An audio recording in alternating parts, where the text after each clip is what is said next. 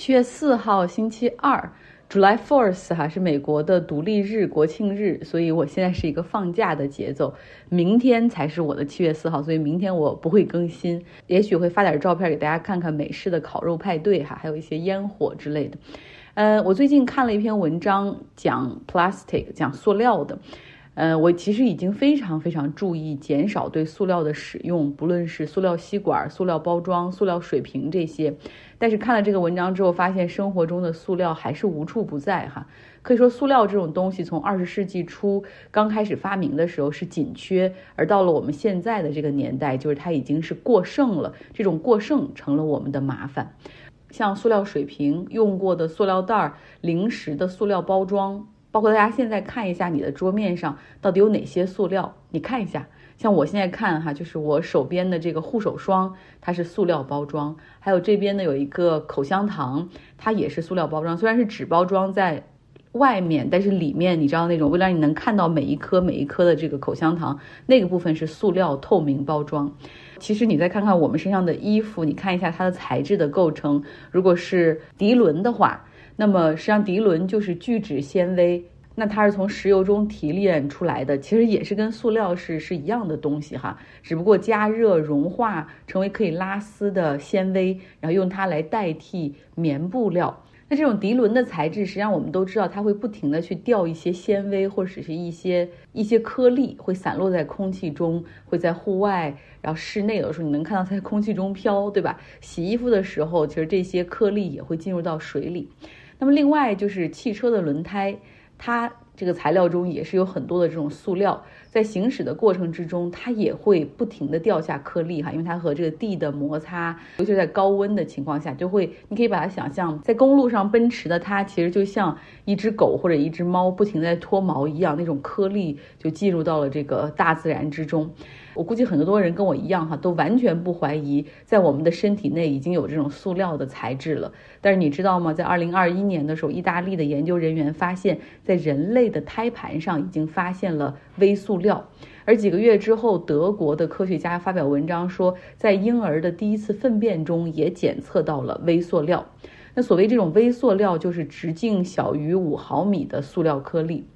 啊，那在自然中就更多了哈。世界上最深的那个海底马里亚纳海沟发现了塑料的碎片，在印度洋上无人居住的海岛上没有人住，但是已经有了人类的这种垃圾在哈，塑料垃圾在。在太平洋上，呃，从夏威夷到加州之间有一个巨大的叫大太平洋垃圾塑料带，里面大概有一点八万亿的塑料碎片垃圾。我以前经常在节目中说，其实我们能为减少塑料垃圾做很多的事情，比如说 reduce、reuse、recycle 三 R 哈，就是减少，然后再利用，然后回收。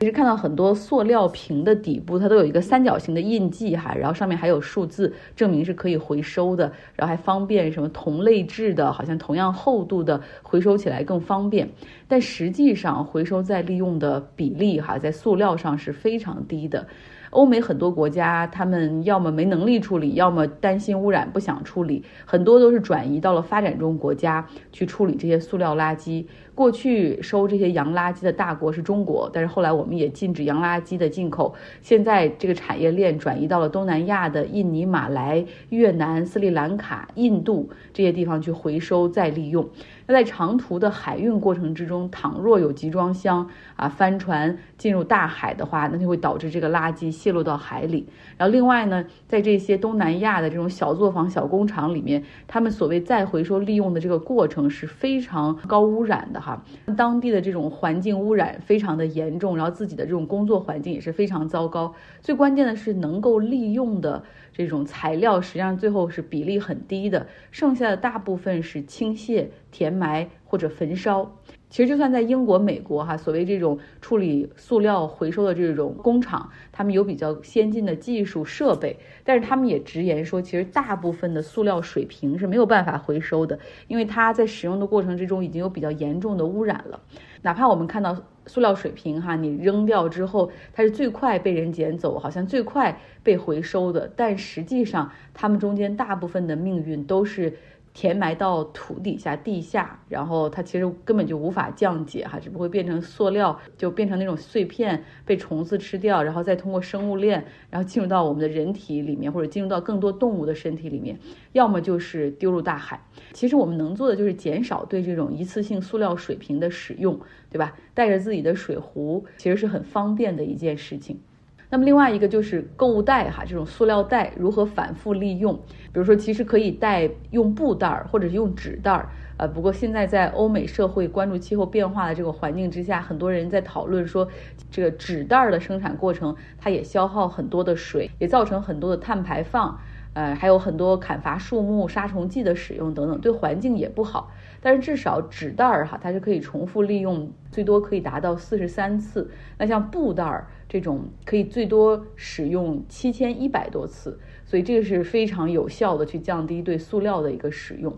其实我回国的时候体验到了很多的这种塑料的使用哈，比如说一次性的这个那个啊，一次性的餐盒、外卖，包括尤其是去菜市场的时候，那种早市儿里面的那种非常薄小的那种塑料袋，你除了拎那一次菜之后回去什么都干不了哈，也没办法去装垃圾。呃，但是我见过最恐怖的对于塑料的大量使用，实际上是在美国的医院里面，塑料用于手套、口罩、注射器。输液的那个那个袋，还有输液的那个管儿，全部都是塑料。而且你看到医生护士每进入到一个病房，或者每接触一个新的病人的时候，他们都要扔掉旧的手套，戴上一副新的手套，哪怕这个手套只用一两分钟，也是一样扔掉哈。所以塑料就是因为它的这种大规模生产，这种廉价性啊，让大家可以进行一次性的使用，可以随意的丢弃，不计成本的。嗯，但这中间造成了大量的浪费。据统计，哈，就是在美国做一个简单的扁导体切除手术，整个过程之中就会产生一百多个塑料垃圾。在硬币的另一边，我们又看到说，其实没有塑料，可能就没有现代医学的安全和便利，对吧？如果用点什么都需要拿回去用蒸锅再去啊，这种高温杀毒，就好像大家也会觉得不安全。呃，那塑料使用很多的一个国家，我不知道大家有没有发现，其实是日本。至少我自己感受是这样的哈，虽然他们非常强调这种垃圾的回收，但是在整个社会中，那种过度的包装是一个很严重的问题。尤其是在比如说你看超市里面，他们可能会把单个的水果蔬菜进行单个的那种塑料包装啊，一是为了让它卖相好，第二个就是保鲜，防止那种腐败嘛。还有去这个商场里买东西，他们为了体现自己的那种服务品质，经常是啊，这个衣服外面先给你套一个塑料袋，塑料袋外面给你套个纸袋。有的时候由于外面担心下雨，又在纸袋的外面再套一个塑料袋，就让你看到，让我看到有的时候会很崩溃。我就说不要不要，真的不要。然后在酒店里住住酒店要干洗衣物嘛，然后送回来的时候你会发现每一件衣服上至少套两个塑料袋。这个时候我有的时候会想，那我宁可不要干洗衣物，我不想看到这么多塑料垃圾。其实我们都应该能做一点力所能及的，虽然我们没有办法在生活中彻底杜绝对塑料的使用，但是看一看哪些是我们不必要的这种塑料的使用，我们尽可能去减少哈。呃，这篇文章实际上是来自《纽约客》，它是介绍了一本书的一个内容，叫《A Poison Like No Others》，就是有没有我可以直译成没有一种毒药可以这么狠哈，讲的其实就是塑料。好，新闻方面我们要说说以色列。他们最近在打击约旦河西岸的巴勒斯坦的武装，他们把这些武装定义为恐怖分子。他们昨天是对杰宁的一个难民营发起了袭击。这个难民营大概住着一万八千名巴勒斯坦难民，哈，就是他们说这里面是有有恐怖分子、有持枪的这些巴勒斯坦武装在里面，哈。这次对这个难民营的袭击，总共造成了九名巴勒斯坦人死亡，一百多人受伤。那以色列义正言辞地说。呃，不要不要责怪我们哈，我们这不是什么违反人道主义去袭击难民，我们这是打击恐怖主义的避难所。那巴勒斯坦名义上他所控制的土地加沙地带哈，这个地方实际上现在是激进的武装哈马斯控制，然后。这个东耶路撒冷和约旦河西岸这边是由法塔赫，也就是这个巴结组织，他们那一帮，呃，上世纪六七十年代、八十年代比较激进的武装，呃，但是现在其实已经是很和平演变的，走温和的政府路线的这个法塔赫他们来控制。那当然，像约旦河西岸，包括东耶路撒冷，很多地方都被以色列人通过非法定居点的方式给占下来了哈。然后以色列就派军队、派警察去建立他们的保护区，建立检查站。但是，即便在这样的情况下，还是有很多武器就流入到了这个约旦河西岸。那由于双方矛盾的激化，哈，然后这个新的一批年轻的这种武装力量又出现了在约旦河西岸，因为他们认为说法塔赫的权力阶层老化，而他们因为老了，自己也变得腐化，也变得温和化，哈，然后不认为说这个跟以色列这样下去有巴勒斯坦可以建国的一天，所以他们又兴起了这种非常激进的武装浪潮。从去年开始，你就会发。发现，呃，巴勒斯坦人对待以色列人不会就是在用石头去袭击，而是极端的武装分子，他们会持枪在犹太人或者以色列人比较多的地方进行开枪袭击。那当然，每一次出现这样的命案之后，以色列人都是十倍的、二十倍的奉还哈，中间也有大量的对无辜平民的。伤害，相信大家以前可能都看过这个约旦河西岸的地图，嗯，其实约旦河西岸是完全被以色列包围的一个状态，就是约旦河西岸嘛，那另一侧就是约旦。在这个约旦河西岸的这个土地上，有很多的安全检查点儿哈。那究竟这个武器是怎么样运过来的呢？可以确定的是，很多武器实际上是从加沙地带那边运过来的。他们会把枪支弹药藏在一些，比如车里啊，或者是搬家的家具中啊，或者是呃运菜呀、运什么里面，可能都可以藏枪哈。以色列的安全部队，他们其实是加大了对这方面的检查，啊，包括还限制说，如果是一个单独的男男子，他是不可以去开车的，就他车上必须要有其他的，比如说妇女啊，或者儿童或者老人才可以。那当然还有这个约旦官员帮忙带货哈，因为像这种，尤其是像约旦的呃一些议员呐，或者约旦政府的一些官员，他们进入到巴勒斯坦面临的检查会是比较松的。但去年也有一个约旦的议员，他在去年四月份被发现，就说这个人实际上已经数十次的把武器成功带入到约旦河西岸。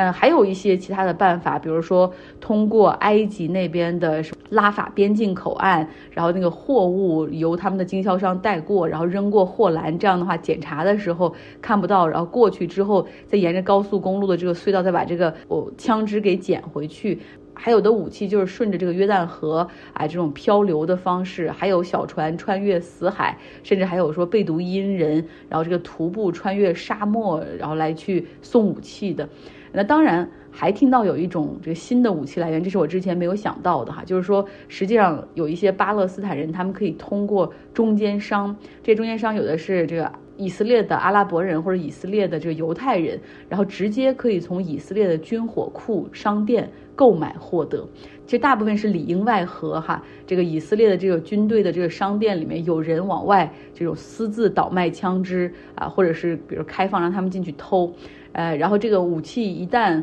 从这个以色列的军火库拿出来之后，就很快会被偷运到约旦河西岸，并且通过一系列的秘密交易落入这些武装的手中。所以这就是现在巴以的一个新的问题哈。然后由于又由于就是现在由于巴勒斯坦的这些武装持枪的可能性比较高，以色列这边也有极右翼的组织在游说，要让以色列。公民持枪合法化，这样的话可以自己拿枪去保护自己哈。但是那个时候你会看到的恐怖的场面，会不会看到像美国的那种情况？就是比如种族隔离的那会儿，就是白人可以对黑人进行 lynch，就是进行那种呃私刑啊，直接去枪杀。其实这个我们已经看到了，在几次的这个约旦河西岸定居点的以色列人和巴勒斯坦人发生冲突和交火的时候。定居点的以色列人就会冲到巴勒斯坦人的村庄，然后趁夜把他们的这个村庄给烧掉。哈，如果有了枪之后，事情会变得怎么样？可能会更加的血腥和暴力。哈，这就是今天的内容，希望你有个愉快的周二。